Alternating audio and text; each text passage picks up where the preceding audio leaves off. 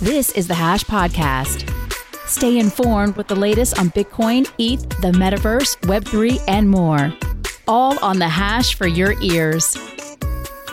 You're listening to the Coindesk Podcast Network.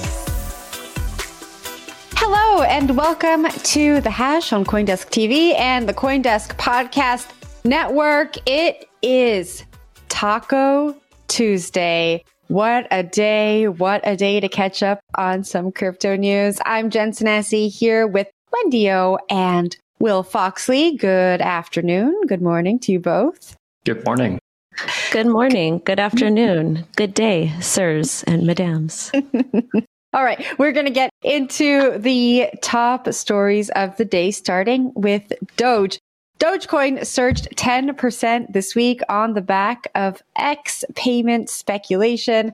Crypto traders are buying up Dogecoins in hopes that the token has a future in facilitating payments on Twitter.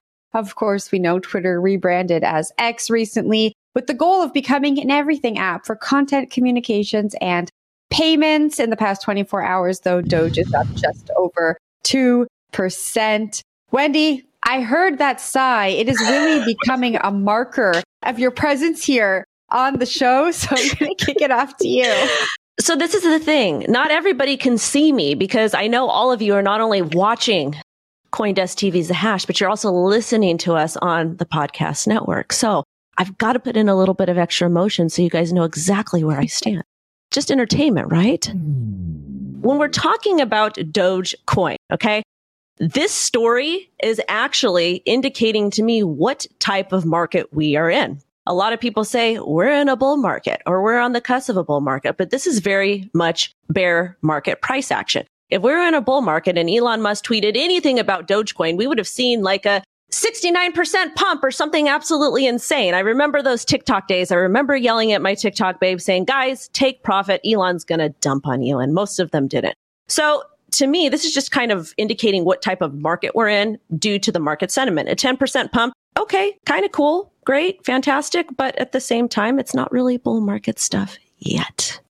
It is up like 10% this month, though, and Wow. up 4% today, Oh, which God. is good stuff. So, Wendy, we got to we got to take our Still profits green. where we see them. Yep. We also got to give our praise to the market where we see it. And we love this bit. And this kind of follows on the stuff we've seen with Dogecoin and Elon Musk in the past, right? There's some Tesla stuff there. You can buy a Tesla with Dogecoin, or at least at one point you were able to. Few other products in the Elon Musk assembly of businesses he runs has some sort of Dogecoin integration into it. And now people are speculating that, hey, you know, Twitter's doing the whole rebrand thing. They're turning to the X app, the everything app. Why wouldn't they just put Dogecoin into this somehow? Well, the answer to that might just be like securities regulations, and they might not be able to just, you know, staple this all together. Maybe on the back end, like in a business to business, I'd say be able to do that. But I have a hard time believing they could do it on the other side of things, especially after we've seen all the sentiment from the SEC. I feel like Elon doesn't love the SEC and he's not going to want to run into that again. But there is always a price for comedy, and he always likes to run into that. So perhaps he'll go for it. Jen? Yeah, I think we also have to remember the Damus drama with Apple, right? That was all about crypto payments for content on this decentralized app. And if Twitter or X now ha- is envisioning a future where people can be like tipping or sending Doge to each other, it's not only the regulators they have to watch out for, it's also the platform providers, the app stores like uh, Apple and Google. The story uh, notes analysts and some speculation over what Doge could be used for. On Twitter, one of the notes in the article says that advertisers could be able to pay Doge for ads. And I think what a great future. Can you imagine these brands having Doge on their balance sheets and using it on a platform called X to pay for advertisements? I think it's kind of hilarious, but we should think back to a report that came out in January that talked about Elon's vision for the future. And yes, crypto payments are there, but fiat is first. And honestly, when I think about paying for things on Twitter, I feel like fiat's going to be a little bit easier. If we're talking about, you know, the masses paying for things, I think fiat's going to be easier, but I see the long term vision here. Wendy? Two things. I don't know if you guys remember the bear market, the 2018, 20, when all, all that stuff was happening, but we had tip bots on Twitter then. You can send people mm-hmm. XRP. I used to kind of troll with people. Um, there's a bunch of other coins that you can, you could, you know, tip people then. So we had those capabilities. People forget about it. Where are all the tip bots at? Come on, guys. Also, too, now people are finally seeing what is available on TikTok. On TikTok, you could take fiat currency, you could buy these cute little stickers, and you can go ahead and tip your favorite TikToker while they're live streaming, while they say gang gang, ice cream, yum yum, cowboy hat, swag. I don't know if you guys saw that video of me, but it's basically the same thing. Like if you you can take your crypto asset and you can convert it into these little stickers and then like tip people and it could be like stuff. So I feel like the opportunities are endless. The only problem we are having is, is with the SEC, and that's why we need to restructure the SEC. Restructure it so we can have uh, more ice cream stuff online. We need more of that. Love Say it. yum yum, Will. Yum yum. Oh gosh, I didn't you think he like was going to do it with this, with, with no resistance. I don't know. I I wasn't expecting to hear an immediate yum yum. I love that. I've said this on the show before, but in the last bull market when eh, brands were experimenting with accepting Doge, there was one big brand that came out and said they were accepting Doge payments, and I won't say who it is, but I did ask their PR company, how many people have paid with Doge? And the answer was none. So that was in the bull market. We are now at the bear market. I hope things can change because I I gotta say, you know, gotta support the doggy coins, the memes. I love it. And with that being said, should we get into my story because uh, I don't want to talk about it. I don't want to talk about it either. Can we like where we go? Can we like just talk about like delicious World tacos? Coin. World coin. no, yum, oh my yum. god! Part of this story. World coin goes boom. Okay. WorldCoin token slumps amid crypto community unease, plus UK information commission to make inquiries about WorldCoin. WorldCoin, that's what it is. So this is the thing. In, I don't understand why this is news. Okay.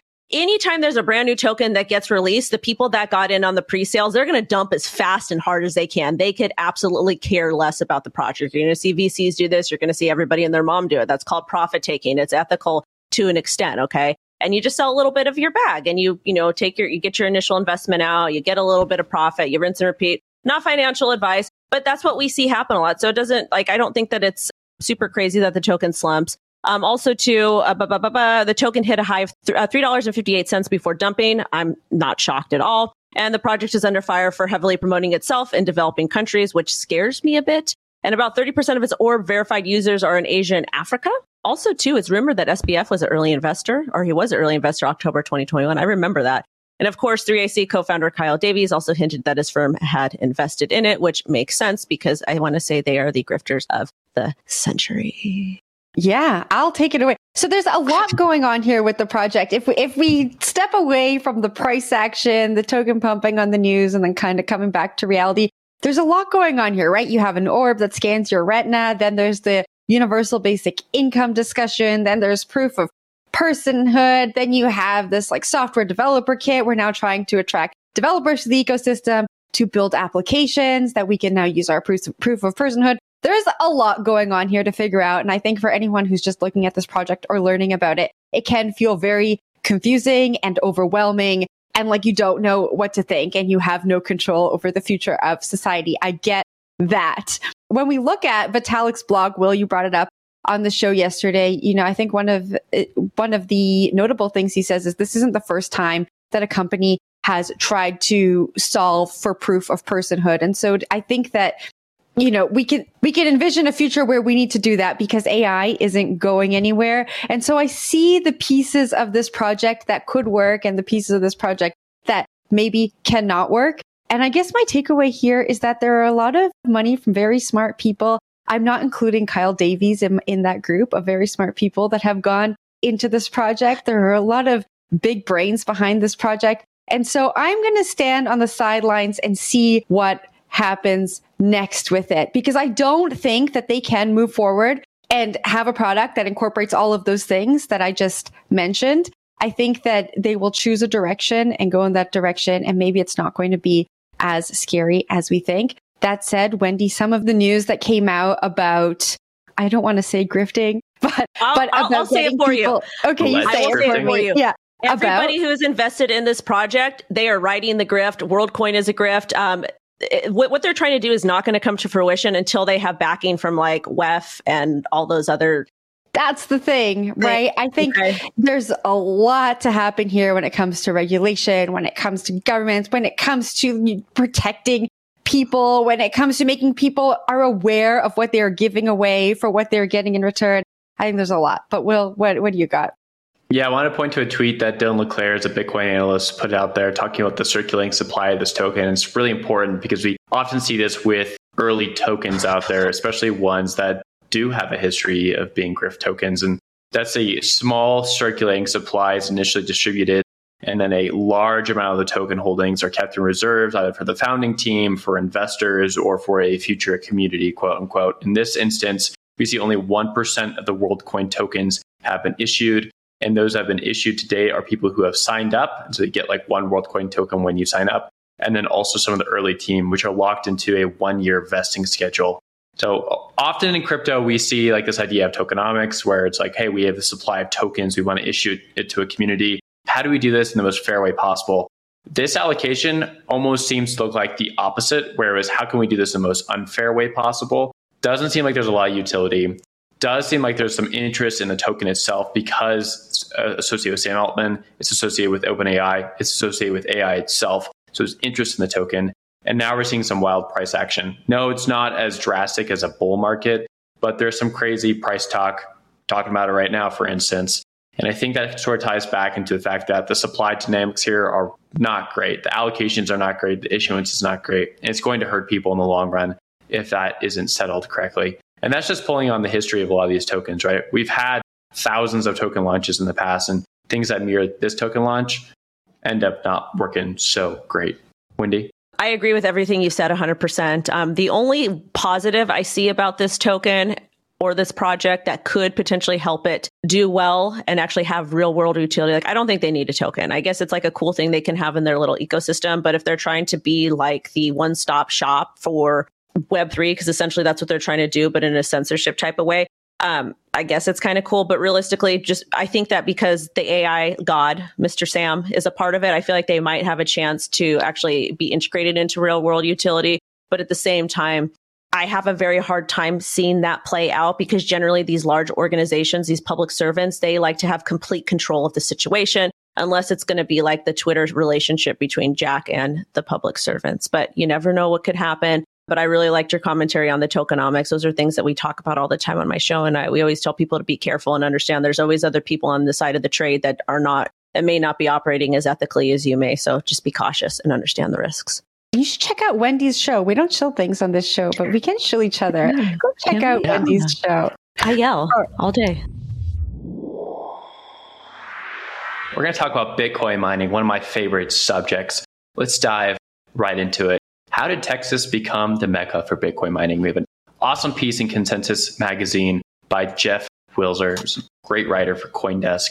This piece delves into why Texas was such a popular option for Bitcoin miners over the last two years, how it affects the energy grid down in Texas, and how locals are reacting to Bitcoin miners moving into their neighborhoods.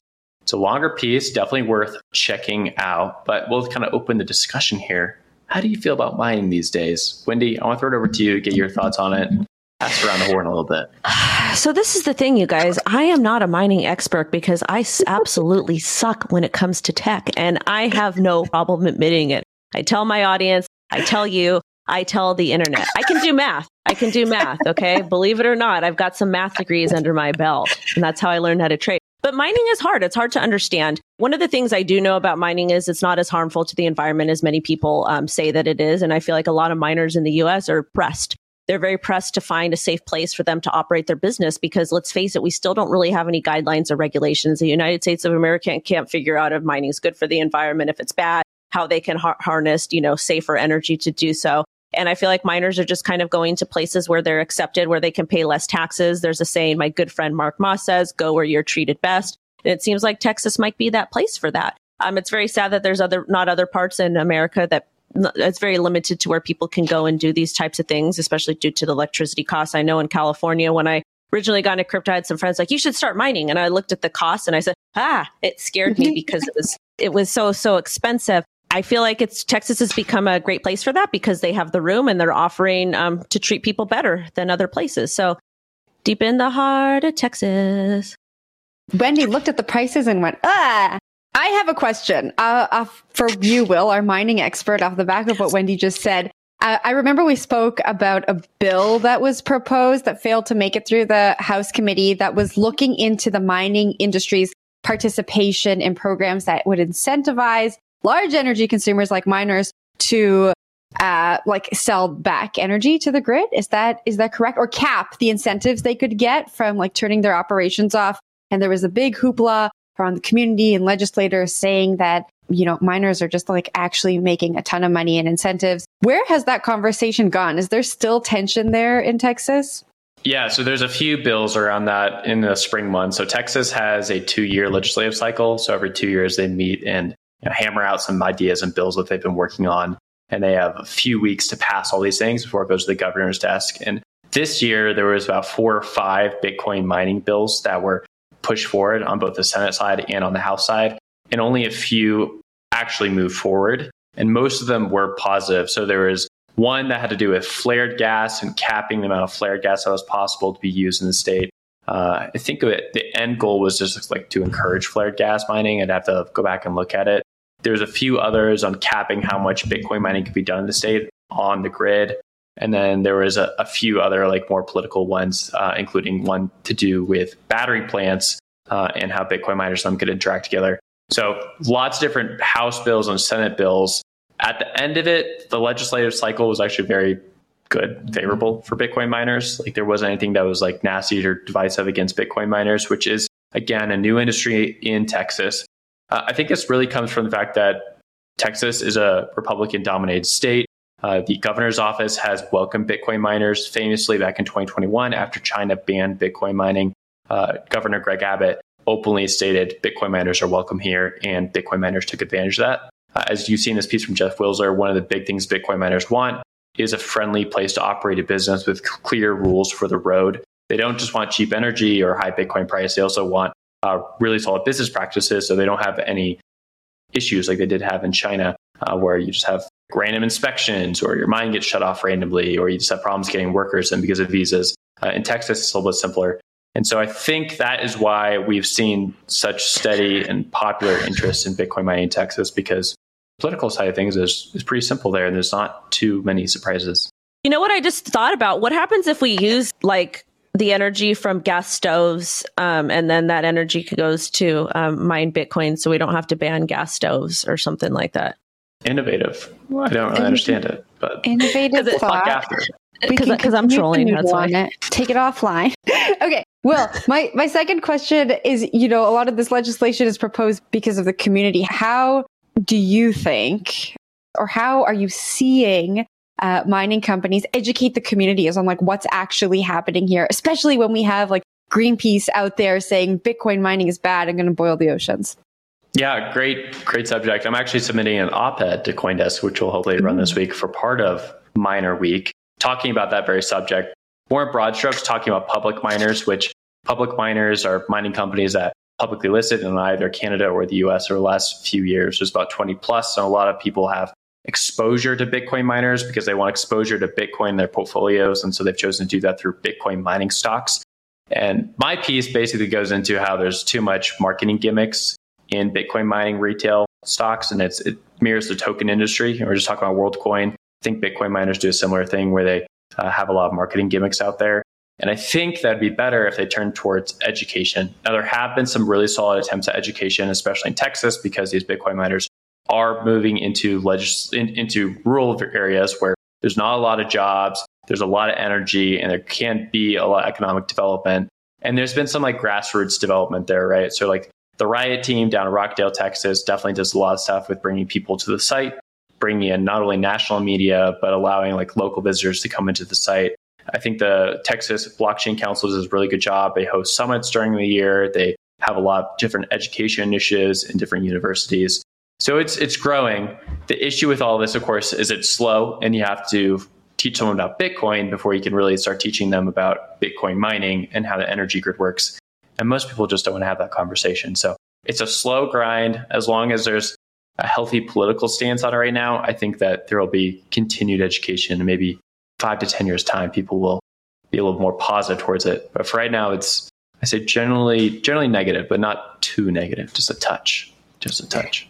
Education, education. Well, all our audience can educate themselves by reading Will's op-ed on coindesk.com. There's lots of other fascinating stories during Coindesk's mining week presented by Foundry there. So you can check that out again on coindesk.com. I need to note that Foundry and Coindesk are both owned by DCG, but lots of cool mining content from articles to videos to op-eds. Learn about it all. And that's the end of the hash today. Thank you everyone for watching and listening and for being here with us on Taco Tuesday. Let's get that Taco Tuesday graphic going. It's been a while since we've seen it. And it's so sad that we don't have Zach Seward here with us to um, you know, represent that he's the he's the big taco. He's like our taco dad. Looks like a euro. All right. Thanks for being here with us, everyone. Thanks for watching The Hash. I'm Jen Sanasie and Will Foxley and Wendy O here with us today, and we will be back same time, same place tomorrow. Bye. You've been listening to The Hash on the Coindesk Podcast Network. We would like to hear from you. If you have any questions or comments, please reach out to us at podcasts at coindesk.com, subject line The Hash, or leave us a review on your favorite podcast player. Thanks for listening